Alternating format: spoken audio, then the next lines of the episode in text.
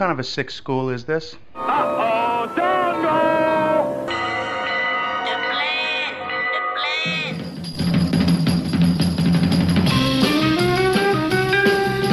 plan. Strange things are afoot at the Circle K. You're gonna need a bigger boat. Surely you can't be serious. I am serious, and don't call me Shirley. You got spunk. I hate spunk. Danger, Will Robinson. Danger. Oh, righty then. How you doing? Back off, man. I'm a scientist. Don't make me angry. You wouldn't like me when I'm angry. Say hello to my little friend! I love the smell of napalm in the morning. What are you people? On dope? Stop whining. I got a crap on deck that can choke a donkey. Who is your daddy? I'm sorry, but all questions must be submitted in writing. I'm sorry, Dave. I'm afraid I can't do that. Can I do that? I'll be back. A dynamite! Show me the money! Don't! Up your nose with your rubber hose. I'm sailing! I'm sailing! Groovy. You, you want the moon? Just say the word and I'll throw a lasso around it and pull it down. Love means never having to say you're sorry. Is looking at you, kid. We got no food. We got no jobs. Our pets' heads are falling off. Come to the coast and get together, have a few laughs. Hear that, Elizabeth? I'm coming to join you, honey. I'm not a doctor, but I play one on TV. I love it when a plan comes together. What we do is if we need that extra push over the cliff, you know what we do? Put it up to 11. 11, exactly. One louder. Why don't you just make 10 louder and make 10 be the top number and make that a little louder?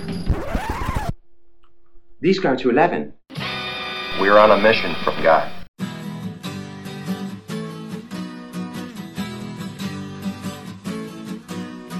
Hello and welcome to Then Is Now podcast. I am your host, Rigor. As listeners may know, here on Then Is Now, we like to expose young people to all the cool stuff they may have missed out on. Mini golf is one of those things, especially where I grew up, and that was a fun pastime, and the mini courses always had interesting decor, sometimes with windmills or giant orange dinosaurs. Well, today, mini golfs have gotten bigger and more creative than ones in the past, and so we're going to talk with Larry Kirchner, who is president of Blacklight Attractions, and he's going to tell us not only about the Blacklight mini golfs that his company designs, but also a slew of other amazing attractions, including rides, escape rooms, and axe throwing setups, just to name a few. Don't forget, you can join in the discussion on our show at facebook.com slash thenisnowpodcast. Or if you want to send us your thoughts, you can email us at thenisnow42 at gmail.com. You can also check out our other show, The East Meets the West, as well as other fun stuff at havenpodcasts.com. So sit back and enjoy our interview with Larry Kirchner. Class is in session. I have a bad feeling about this. How could I possibly be expected to handle school on a day like this? Food fight! Hey, you in my class? I am today. I think you should consider transferring to shop class. Now, now, very few students are severely injured in shop class. Bueller. When you were in school, Bueller. Did you ever cut class? Bueller. Yeah, I guess I did. Sure, most kids cut glasses. good. Sign this. Um, hit thick. I get so lonely when I hear that third attendance bell ring and all my kids are not here. Seven years of college down the drain. Fat, drunk, and stupid is no way to go through life, son. You lack discipline. As long as I'm here, there will be no grades or gold stars or demerits. We're gonna have recess all the time. Woo! Go, play and have fun now!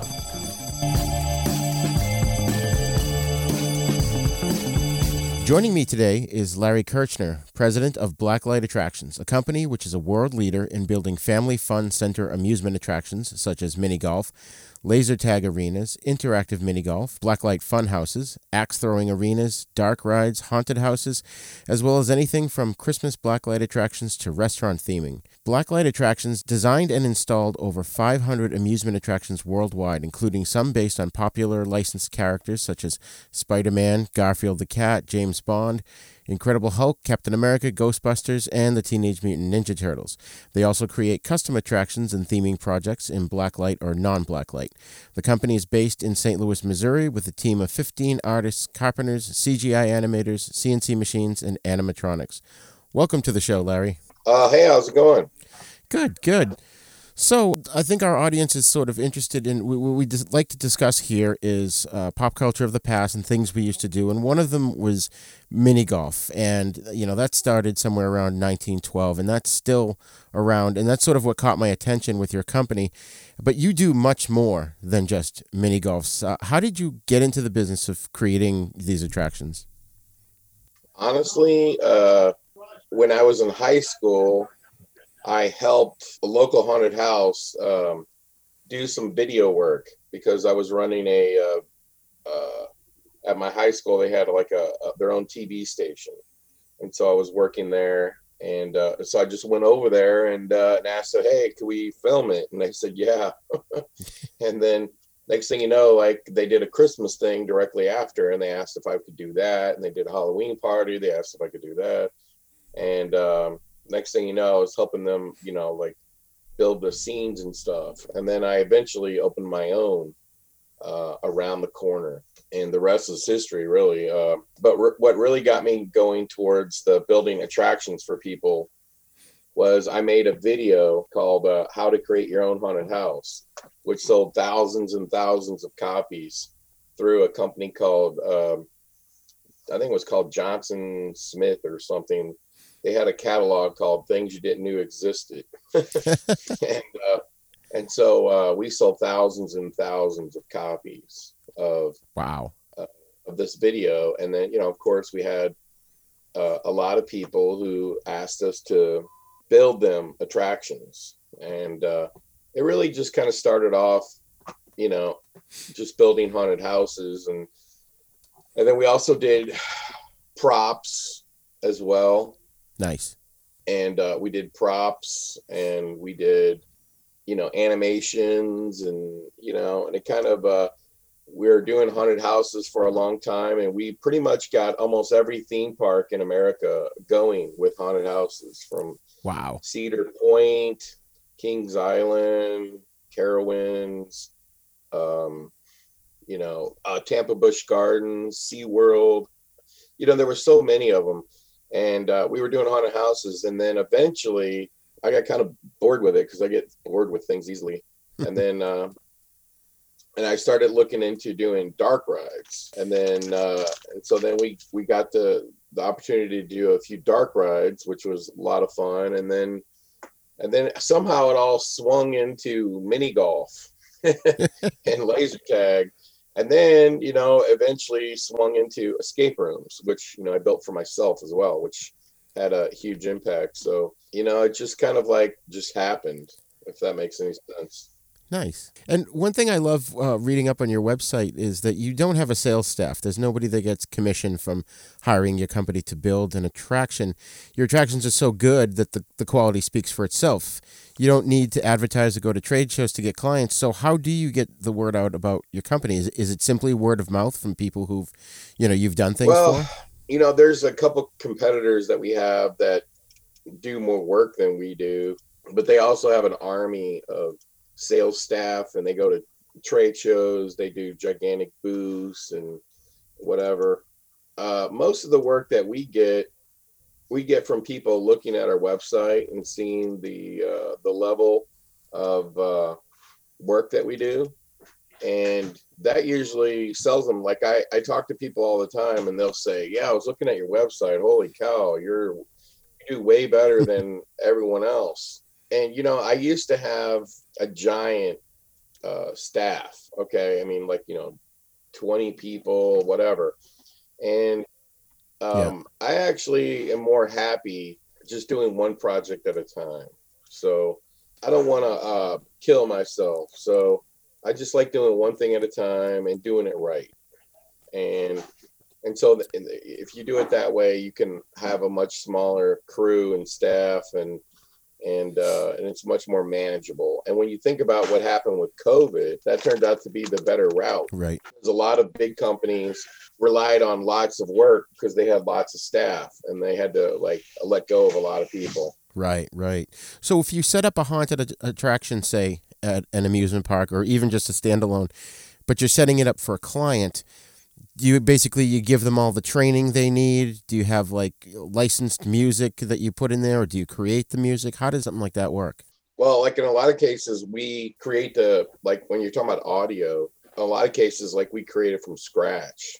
So uh, it's really kind of a combination. Like when you're talking about audio, a lot of it, you know, like if you're building a pirate, a, uh, uh, miniature golf, and you you have to have specific sounds to match the scenery, you know, then right. obviously you're going to have to create that from scratch. So a lot of the stuff that we do do is from scratch. Nice, nice. And so, what's the process? If, say, I came to you and said I, I wanted you to build me a, a haunted attraction, how, how does that work? Uh, if you wanted to build me a haunted, well, I mean, the first thing you want to get from a client is their budget because, uh, and a lot of, you know, a lot of people want to do it the opposite because they don't want to tell you how much money they have. Right. The thing about a haunted house is, you know, and I own three of them myself, you know, is there really is no budget when it comes to a haunted house because you can spend money until until you literally are I mean like I could spend all of a billionaire's money, okay? Yeah. you know, there's an old uh I don't know if it's an old saying, but it's just a fact that there's no limit to somebody's imagination, okay? So, um right. You look at Hollywood movies, you know, and Waterworld was that movie that got all the negative publicity okay, for spending that much right. money. Now it's the opposite. If you're not spending 200, 300 million to make a movie, it's probably not very good. Okay. Right. And so um, it's it's a it's a whole different world.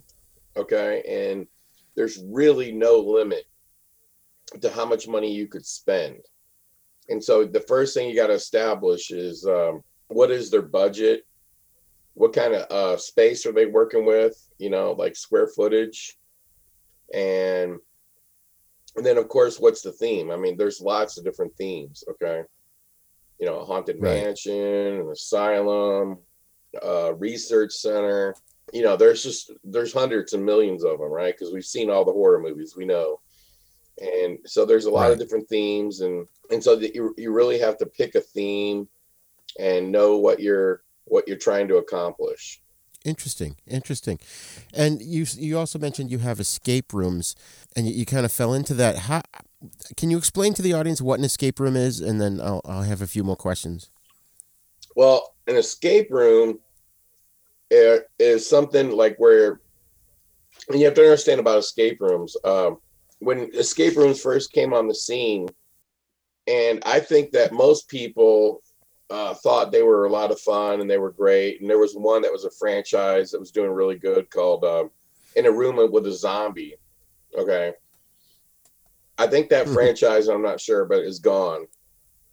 Okay. Because escape rooms, when they first were started, they were started by maybe people who were like into puzzles and things like that, but they didn't understand theming, storytelling, and whatever. And uh, escape rooms right. like have like with anything, they've evolved.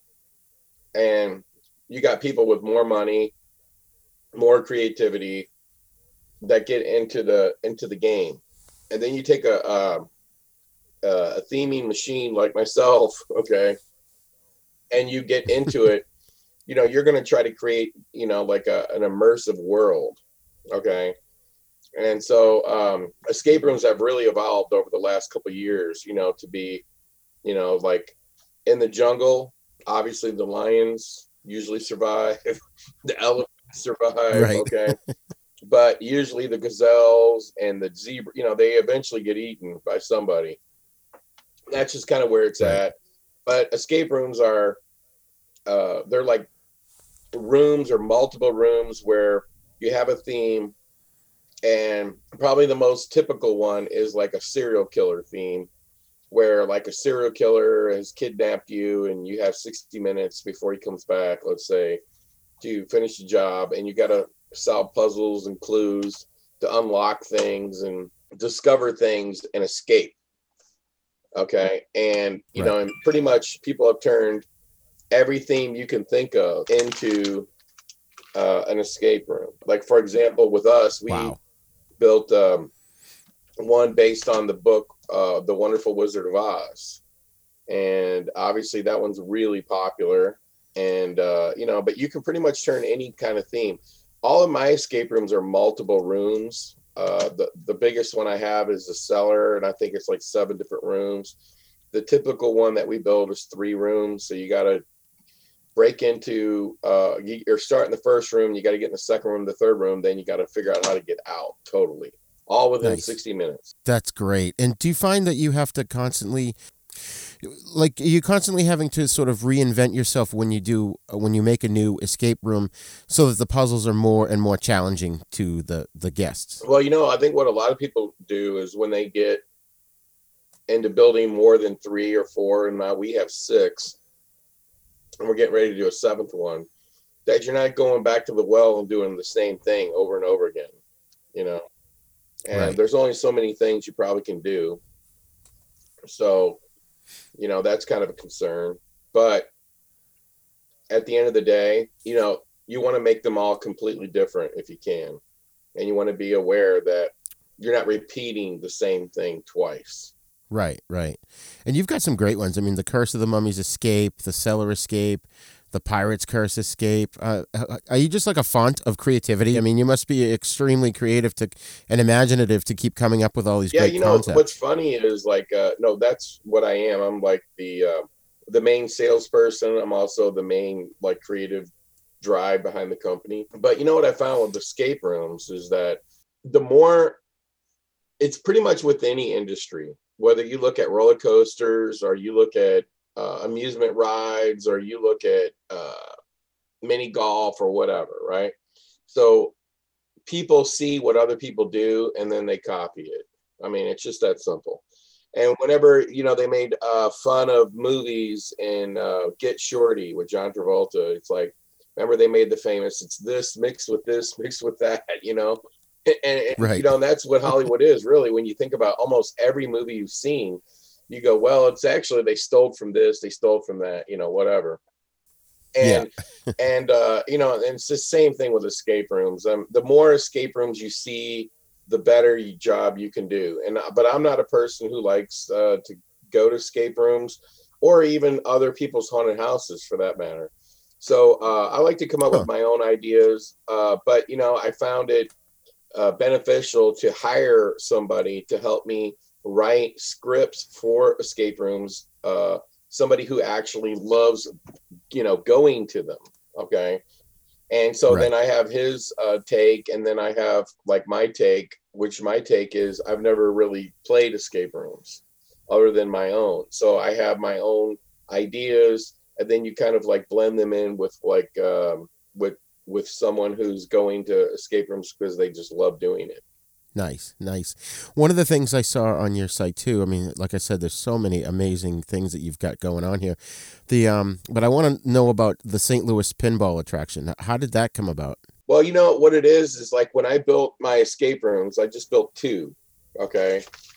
And you know, see the whole haunted house industry is kind of evolving itself because you know, uh not that long ago, haunted houses would advertise, hey, we're the longest, we're the biggest. And people kept adding more and more um space, more haunted houses, making them bigger, longer. Well, what happens is when you make them bigger and longer, you uh create a need for labor like you've never even heard before. You know, it's like an insane Right. amount. Okay. You know, and the more people you hire, the weaker, you know, the the overall staff uh, is at doing their job. You know, because there's only a handful of people who really can do it well.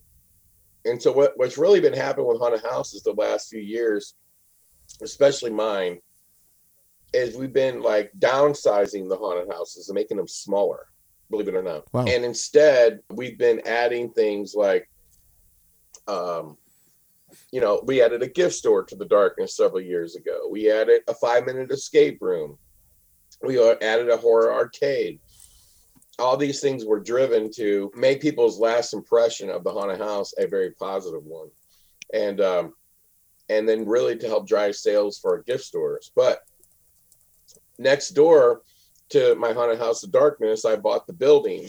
And my first thought was, what do you think the first thing that came into my head was when I bought that building? Uh, Well, of course, the shop is the we're gonna we need more shop space, so the whole downstairs will be a shop, obviously. but what to do with Right. the upstairs. I mean, what do you think the first thing that jumped in my head? Build another haunted house. Okay. Which Right. we did. and we built a really amazing one. And I built it as a modular haunt, thinking because you know the the national trade show for haunted houses is here in St. Louis. And so uh, we thought, oh yeah, when theme parks and stuff come by, we'll have this, you know, big elaborate haunted house to show them. And wouldn't that be great?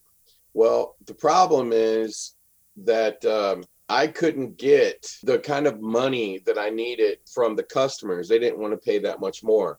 But at the same time that we built this haunted house, we built these two escape rooms. Okay. And so we started off with two escape rooms and a big giant haunted house. And you know what we did over three years?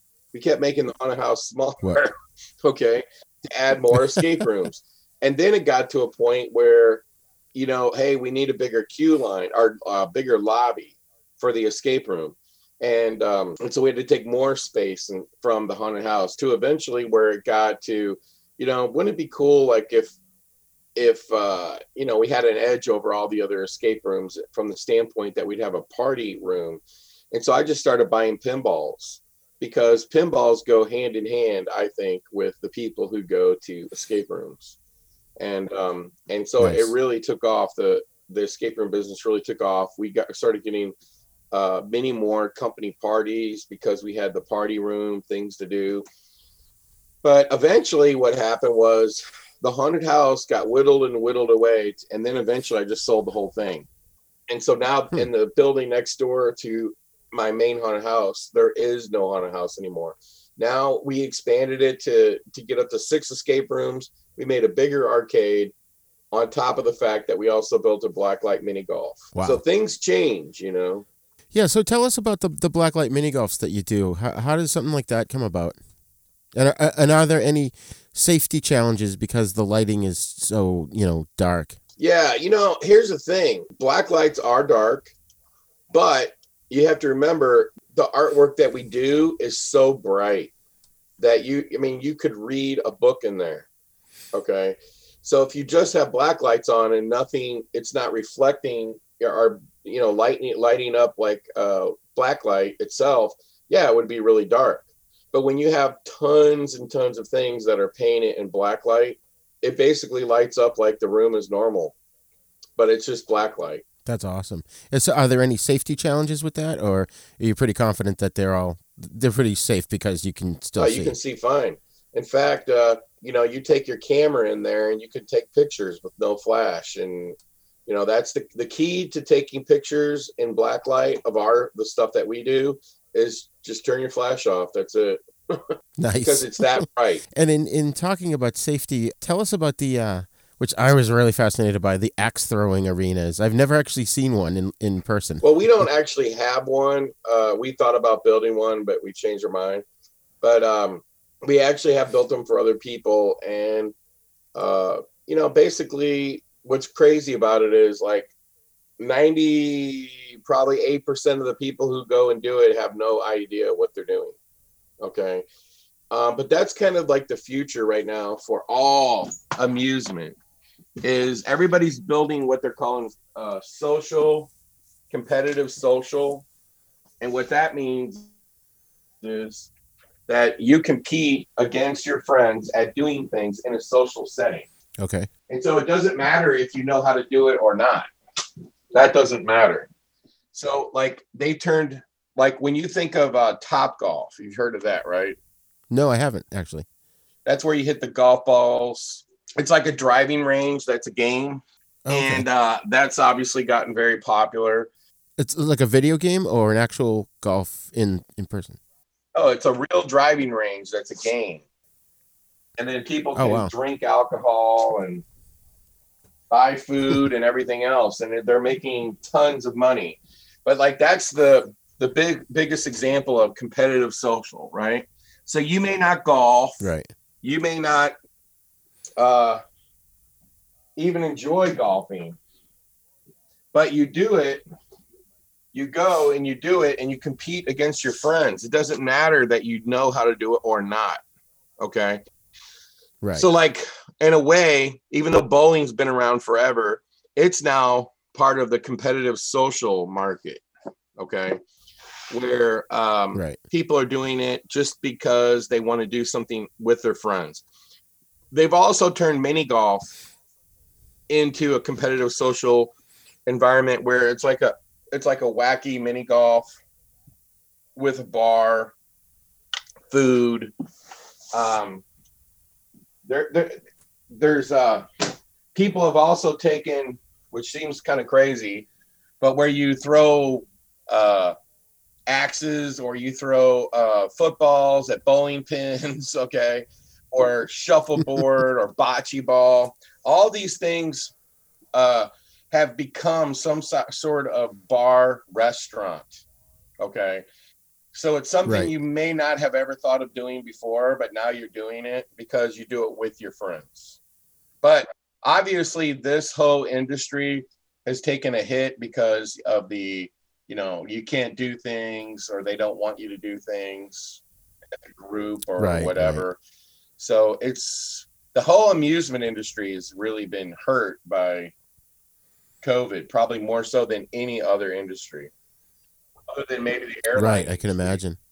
And so, so with the axe throwing though, what are the safety challenges? Because I noticed you were very on your website. You're very um, you make a point to explain how yours are much safer than most other people's. Oh yeah. So basically, we came out with a. I watched a couple videos where people would throw the axes, and you can get on YouTube and watch this, by the way. And just like type in something like axe throwing near misses, you know, and Oh, and you see these axes like ricochet back at people. And so what Oh, we did was we built the uh the play fields to be like essentially like six inches off the ground. Okay. And what we did was we filled the whole section with sand. Does that make sense? Yes. Yeah. So now when the axe hits the ground, it stops dead in its tracks. Okay. So there is no ricochet effect. You throw the axe, I could shoot it out of a cannon and it would stop. Wow. I mean, think about the army or war or whatever. You know, they they make sandbags because they stop bullets. Okay. Right. Right. that makes total sense. That I would never have thought of that. Interesting. So okay, so now you have um you have some attractions also that have 3D components like uh, Santa's Magical Adventure. H- how does that work? Like what about them is Well, 3D? The way when you what happens is okay is uh, whenever you mix the 3D components, okay, uh, of the paint, and you paint it in a certain way where you're separating colors, and then you use something called ChromaDepth 3D glasses. That creates a three dimensional effect where the colors separate oh, okay. And essentially everything's in three dimension. That's awesome. And so, uh, can you explain to us a little bit of like how, um, if, if people haven't been there for Santa's Magical Av- Adventure, what is that like, and what are you getting out of the seeing things in 3D? Well, basically, what happens is, like, especially like when you paint the floor. Let's just say you paint the floor with blue snowflakes, and and then there's like uh, red ornaments and stuff like that. So it'll make it'll make it look like the blue is like uh, a foot under your foot, whereas the other colors are level with your foot or above your foot. Okay, and then also when you paint the walls, it's the same Oh, effect. okay. So anything you paint in forced perspective blue, it looks like it's farther away and everything else is closer. So, like, as opposed to a, a haunted attraction where you go in to get scared, what happens in something like Santa's Magical Adventure? What are you doing or what are you seeing? So you're talking about what now? The, the Santa's Magical Adventure, I'm just trying to envision what it's like being in there since I haven't been there. Can you just sort of explain to the audience, like, when you go in, what happens to you? And things aren't going to jump out and scare you because it's not a, a scary thing. So, no, no, like you would have like uh yeah.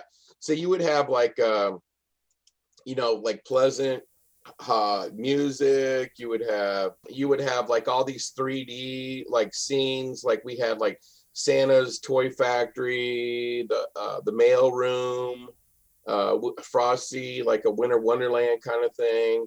You would have like uh where you could meet Santa uh, a weather station, the reindeer stalls, you know, and all this stuff would be built out and then it would be painted in 3D. Oh, nice. That sounds awesome.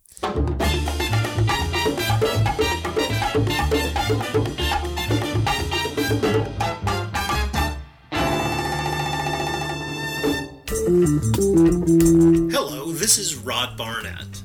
I'm the host of The Bloody Pit, the podcast that examines films from across the decades. On The Bloody Pit, we have several ongoing series of shows within the show focused on specific things in genre cinema that I and my co hosts find fascinating. There's a long running series focused on Italian maestro Antonio Margheriti's films from the 1960s all the way up through 1990. There's an on again, off again series focused on 1970s science fiction films. There's an in depth look at the Western movies that William Castle made before he struck out on his own and became the horror auteur that we know and love. A look at the classic Coffin Joe films from Brazil. And our long term project to look at every Universal horror film made in the 1940s. That's a long project, people. It's going to take us a long time. Sprinkled in amongst those are various other episodes focused on other stranger areas of cinema, like uh, Lucio Fulci, Dario Argento, and even some obscure British crime films from time to time. So join me and my rotating crew of co hosts as we examine the stranger side of cinema through an exploitation lens. Except when we don't?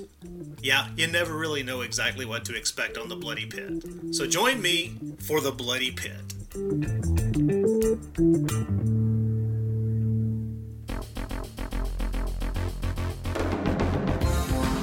Hey, folks. I just wanted to take a minute here to tell you about the hosting service that we use at Haven Podcasts. Podserve.fm. Podcast hosting has never been easier. They do all the work to get your podcast on Apple Podcasts and other major podcast networks. They help you navigate the podcasting world, whether you're brand new or have years of experience. Folks, I can't tell you how happy I am with their service. When I first started this podcast, I searched around intensely for the right hosting platform. I found Podserve and used their simple four step process, and in a short amount of time, my podcasts were on the internet and available through all the major podcast networks. And their customer support is unreal.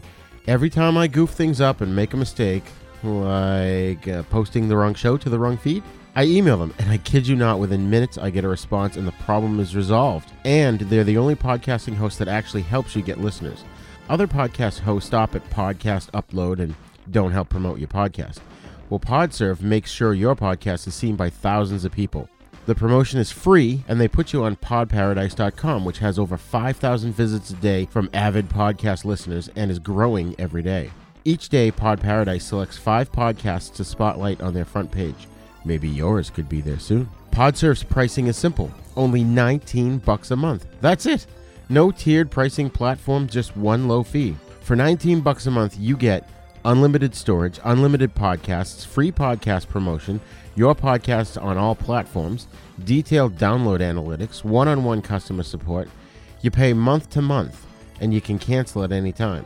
And when you sign up, you get 14 days free. You don't even have to give them your credit card.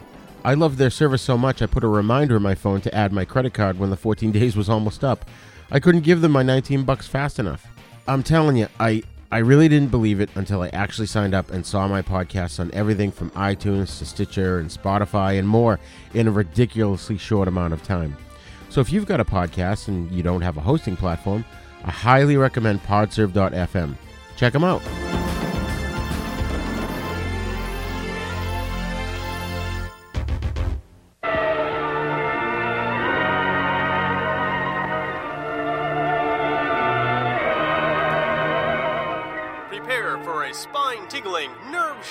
Podcast featuring all your favorite monsters.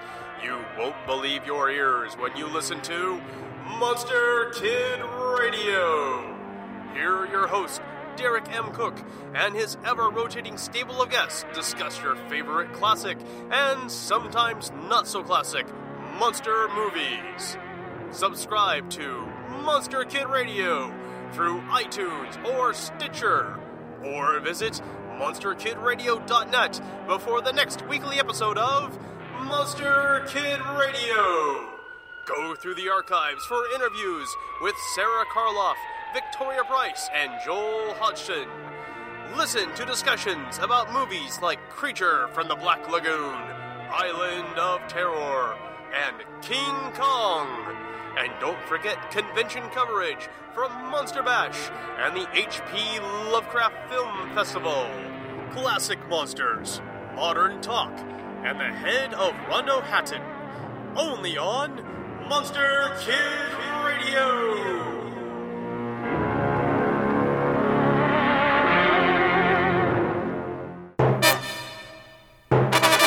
And so you've also got interactive dark rides. What exactly is a dark ride? Can you explain that to our audience? A dark ride is where you um, have a controlled environment. Okay. And in other words, like the room is completely black, right? Dark.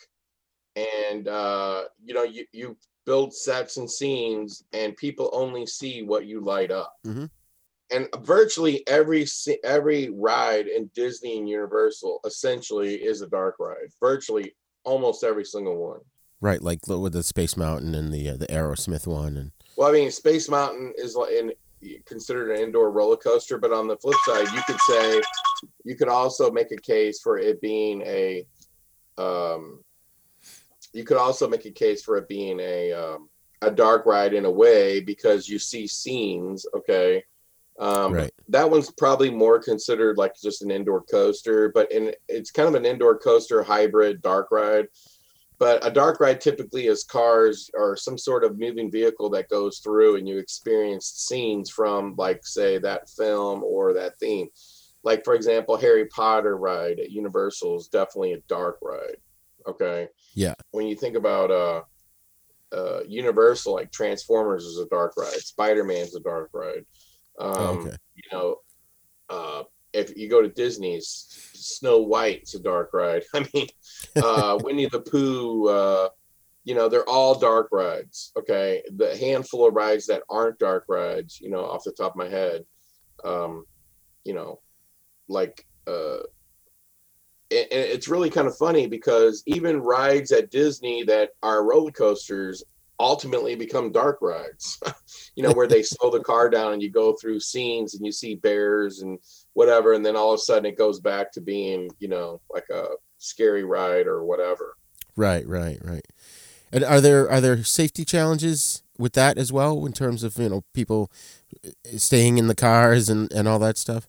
Well absolutely because you know you got to take a lot of things in consideration when it comes to a dark ride that you don't necessarily consider when you're doing like a, a mini golf. Because you know like what if somebody stood up in the ride you know? Could they have Right. their arms torn off their head hit something? Yeah. You know there's a lot of safety factors when it comes to a dark ride. Wow. I can imagine so um when you've done you've worked for a lot of um big theme parks like SeaWorld and Busch Gardens and Planet Hollywood. Do you have any interesting stories to tell us about uh, working with some of these big companies? Or big theme parks i should say? You know it's like they're all so different you know? Some are family owned and working with them is like a piece of cake okay? And then you have other ones that are real corporate okay? And you got to go through a lot of paperwork and like for example we did work for the the military okay? Yeah. You know they were in in alaska and they had like a military base there. And the the kind of red tape you got to go through to work for those kind of people is crazy. You know like whenever you're shipping something to china okay you have to go through a lot of red tape. That's one of the reasons why i don't like working in china. Huh. Uh, because you know like if china wants to send the united states something it's so simple you know and you want to send something back it's like so difficult and a lot of people uh, when they listen to Donald Trump talk about China, they don't understand. It just like flies right over their head. But if you're in manufacturing on any level at all, like where you're trying to send something to China, you fully understand. Okay, what he's saying. And right China is obviously like a communist country, and everything is regulated by the government. Okay, and their main goal is, Yeah. hey, if you could build it in China, then why are you buying it from someone else? Okay, and so you got to go through a lot of red tape Right, right. to do stuff in China, which is like literally the main reason why I don't even like doing anything over there anymore. Do you do you do anything in any any other countries? Yeah, we've done stuff like uh, like all over the world. Uh, Israel, uh, Germany, Japan, Korea, Brazil, uh, Chile, Mexico, Canada, Australia, um, Denmark, England, several times. Been to England. Nice. Pretty much like all over the place. Do you have a favorite country that you've been to? In terms of like the attraction that you put Uh, together? me personally, Yeah. I haven't been on a lot of the installations like recently, but like when I was traveling, uh, and I was like pretty much like the main installer as well. You know, it's like, you know, I really, uh, I don't, I'm not really that into traveling to be honest with you. Um, but I'm trying to think like where I did like going.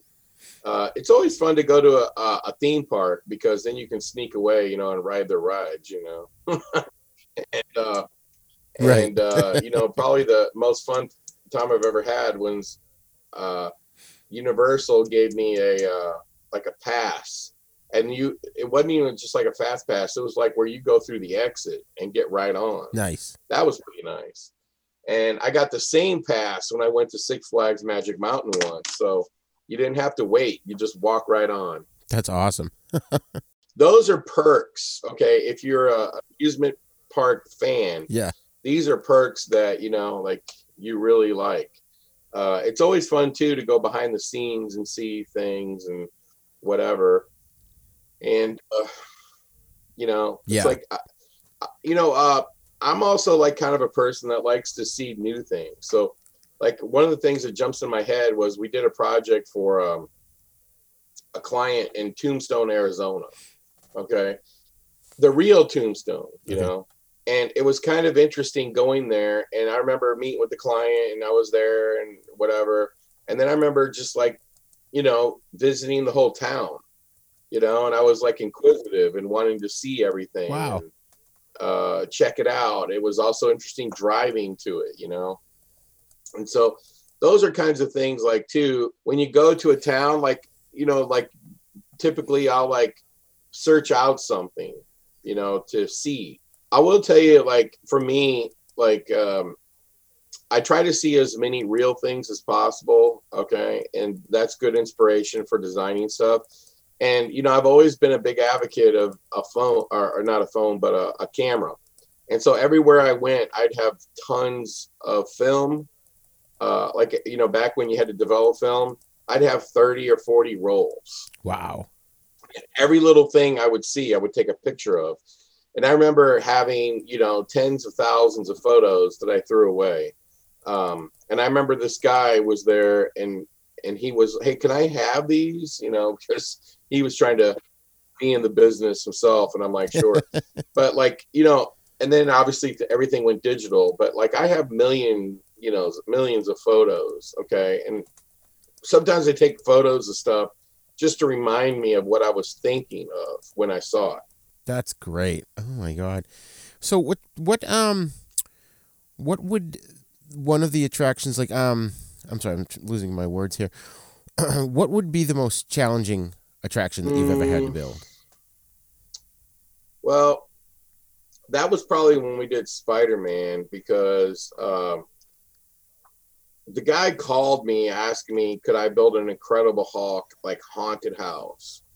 And I remember saying to him, like a haunted house, like that don't make no sense. But we ended up building it as a mini golf. And that was by far the best one we ever did. Because I was telling him, like, it seems like what you're doing is more of like a family fun center. Don't you think you should do it like as a mini golf? But anyway, he was telling me, like, and I was like, what other attractions are you building here? And he told me about a Spider Man. And, but he was really looking for a company that could do what Universal did and, you know, have uh, like the Green Goblin fight Spider Man and so on and so forth. And he asked me, Well, I mean, is that something you could do? And I said, Well, absolutely. You know, I was like, Well, of course we could do that. and and you know, without thinking about the budget, which was only six hundred and something thousand dollars, uh, and this is back when they didn't have like digital audio repeaters. Okay, so I basically didn't know what I was talking about and just agreed to do something that I had no clue how to do. Right. So, like, but today it would be a very easy project. Okay. But back when we did it, it was very difficult. Yeah. Because the technology to to do the things that they wanted to do, like Universal had done with their Spider-Man, wasn't available. And and what exactly was needed? Like, what did Well, they wanted want to see- the the Spider-Man to do? CGI effects, and you wanted to see them repeat. And so we did some of them on TVs and some of them on projectors, which is fine. But how do you manage to trigger them and play them on command? Okay. Oh, I see. Okay. And some people had done it with uh, DVD players. Okay. Where they rigged the DVD player. Okay. But that wasn't going to work for a high capacity uh, ride like this. You know, you needed a digital audio repeat, you know, player that could be programmed. It just didn't grow on a tree. So eventually we found a company in like, I think it was like Sweden or Norway or something that was selling something that you could program for about five thousand dollars. So we had to buy these things that really dug into the budget, let me tell you. And then I remember like they were about to open it and we were still trying to figure out how to program them. so you know, but we did get it done with like 13 or 14 seconds to spare. Wow, that's amazing. That's amazing. So, all, I mean, you've got so many awesome different types of attractions. Like we said, from from mini golf to axe throwing to dark rides. What do you have a favorite, or is there one that you are most proud of, What ride am, am I the most proud of? or of any of your attractions? Could be anything. Well, obviously, I'm most proud of the stuff that I've done for myself because I did what I wanted, how I wanted to do it, and I think that's important. Right. And, uh, but if I was to say something I did for somebody else, um, I really think that that Incredible Hulk mini golf that we did was probably one of the coolest things we've ever done. Um, it was a nine-hole mini golf, and that was the first mini golf we'd ever built. And now all we do is mini golf for the most part.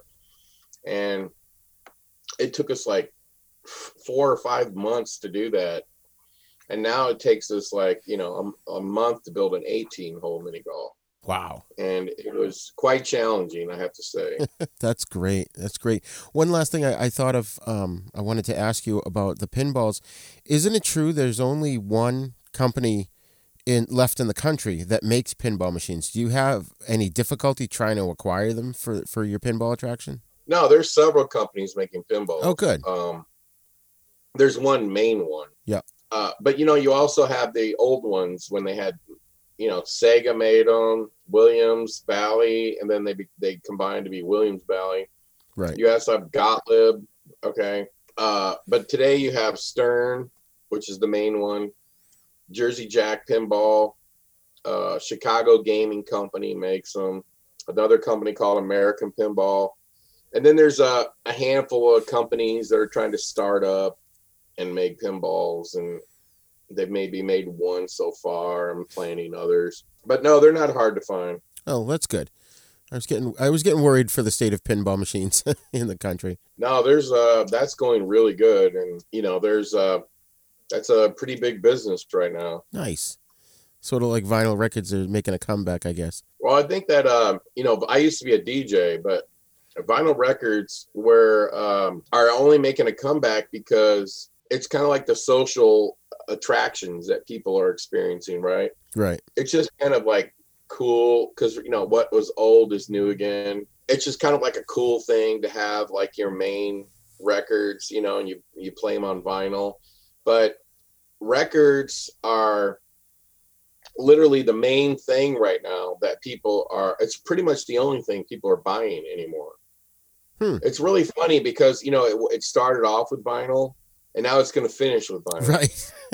okay because you know like when everything started going digital you know uh, you know, you had like the you had the uh, Apple of the world, you know, where you would buy songs and buy albums digital, you know, Right. and then it changed to well, now you just pay for a service and you can listen to whatever you want. Okay, so now there's no need to buy anything because it's just there whenever you want to listen to it. And so now I think what happens today, and I'm not sure exactly how it works, but Apple and all these different people who run these services pay fees based on how much something's played. Okay. Right. And uh, so, like, when somebody comes out with an album now, uh, nobody buys them anymore. You know, so like when you go back and you look at Wikipedia and you go, okay, let's look at, uh, you know, Yellow Submarine. It tells you how many copies were sold, where it landed, number one, number two, you know. Right. Right. And you know, now it's all about uh, you know, and you can see like, oh, it's four times platinum. You know, I don't think you're ever gonna have a platinum album ever again. Right. That's Okay. true. And that whole system is gone. And you know, now when you look at a, a band like Maroon Five, okay, I think like they've got probably the most views of any band in history. And you know, you have to take that with a grain of salt because it's the same way with like box office, you know, numbers. You know, Right. um, because you know when when you've seen the Star Wars, the first one, a, a movie ticket was like a dollar and fifty cents. Okay, now they're ten dollars. Right. So if you adjust the price, okay, to today's you know um, dollar amount, you know obviously you get a different outcome. You know, believe it or not, like speaking of horror, The Exorcist is the tenth highest grossing film of all time That's right. when you when you adjust for box office, and so is Jaws, which and Jaws technically is a horror movie. Yep. But getting back to the albums, like you know, it's like if you had if Michael Jackson was today or Madonna was today, I mean, of course they would be they would have the most views, you know, uh the Beatles, whatever.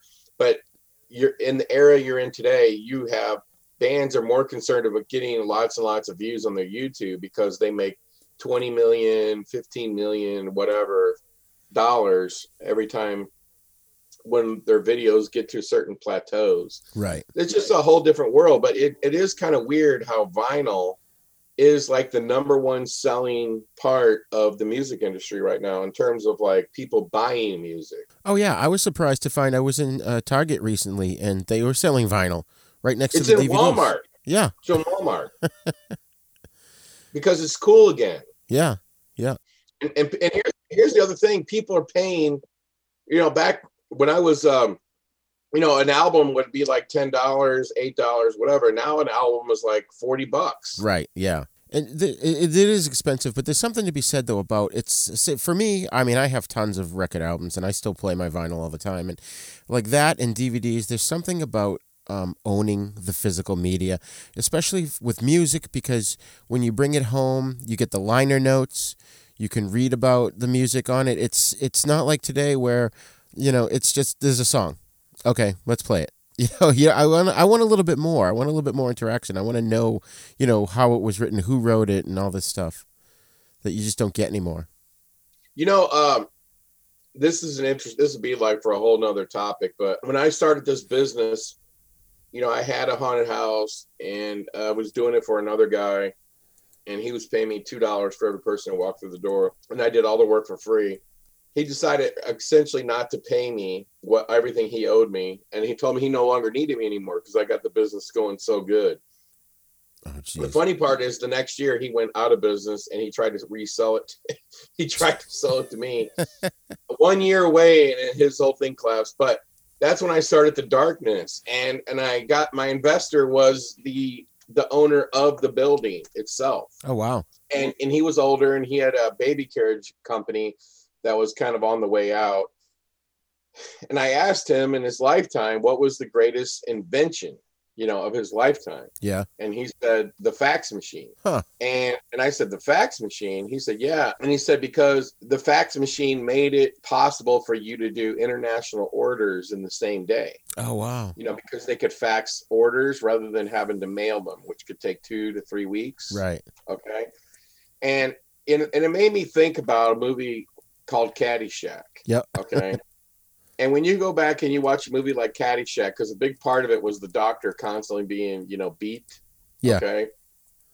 And you go back to that and you ask a kid today, do you know what a beeper is? And of course, they have no clue what a beeper is. Right. Okay. why, why would they need a beeper? Yeah. A beeper is like, you know, text messaging today.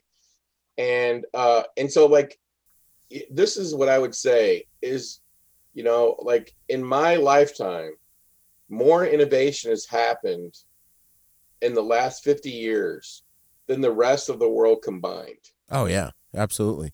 because you think about like what somebody my age has gone through okay? So when i was a kid you had southwestern bell company and if you made a long distance phone call you had to like speed it up because you know you get charged by the minute right Yeah. and then your parents would scream and yell at you Yeah. because you know or you were trying to talk to your grandparents or whatever and it had to be a special occasion because of long distance fees Right. right so you started with that and then it graduated to like beepers Yep. okay where you would go to a payphone and call somebody Right. and then it graduated to these big blocky phones to you know and, and then you mix in like apple ii computers and commodore 64s and now you have devices in your hand that are so powerful you know they're more powerful than the computers that put a man on the moon Absolutely. Yeah. okay and all of that's happened in a in one lifetime I, it is unbelievable. I mean, I even was thinking a while ago about the um, the video rental stores. They only had a thirty year life. My kids are in their late teens now. They barely remember going to the video store to rent DVDs. You know, it's just amazing how things have changed. Now you've got everything at your fingertips. it's insane Yeah. Yeah, like like you know, it's like I, I was saying the other day. It's like I don't even know why. Um, you know, like I even have like um, uh, DirecTV anymore because uh, the only thing you really watch now is uh, streaming. Yeah. It's like why do you even need regular TV? I, I like to have cable. I have still have Comcast because I like to be able to flip through the channels and just. Uh, I don't want to have to stop and search for something or put a DVD in or whatever all the time. I want to be able to just mindlessly turn it on, have it on in the background, and you know, I still I still find value in that. And it's funny because the, what you and I are just talking about now is exactly what this show is about. Because there are so many things that were cool in the past that the kids today just don't even know about, and they they kind of missed out on. You know, I always said when when my son was born. I felt the need to bring him up to speed on all the cool stuff that he missed out on. so that's what we're trying to do here with the show. And it's like, you know, everything's transitioning now to, like you were saying, to this streaming sort of way of, of viewing things, which don't get me wrong. I, I watch a lot of stuff on, you know, the DC app and uh, Netflix and Prime and stuff like that. But I still like personally like to have my cable TV in the, in the back so I can just turn it on, quickly turn the news on if I want, and then you know i don't have to think about it It's insane. I remember when I was a kid. You know, my my dad had a bootleg version of uh, Indiana Jones. You know, on a and you might even remember this, but it was there was VHS and then there was also one called Beta. yes i have some beta tapes And uh and he had a beta one and we watched Indiana Jones and and I don't even remember how he got it, but you know, it's like and it went from that to where we are today. right It's just makes no sense like how things have changed so fast. oh yeah i mean i still have like- a laser discs i just don't have a functional player Oh yeah, I remember laser discs. yeah They were as big as a frisbee. yep Things changed and things change fast. They do. And Larry, it's been a pleasure talking with you. Thank you so much for coming on the show here. We're going to have to have you on again to talk more about some of this other stuff that we've been talking about in the end about how things have changed. Uh, it, maybe in the future if you're interested. Yeah, sure, no problem.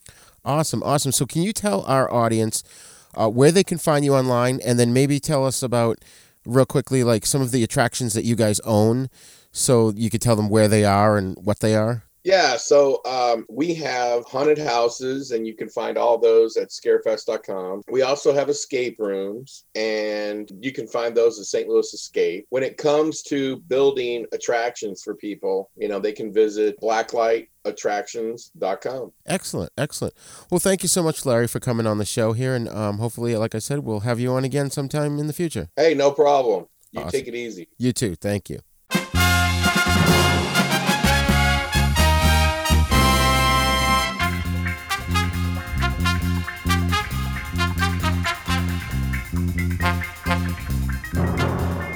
We hope you enjoyed today's episode of Then Is Now podcast.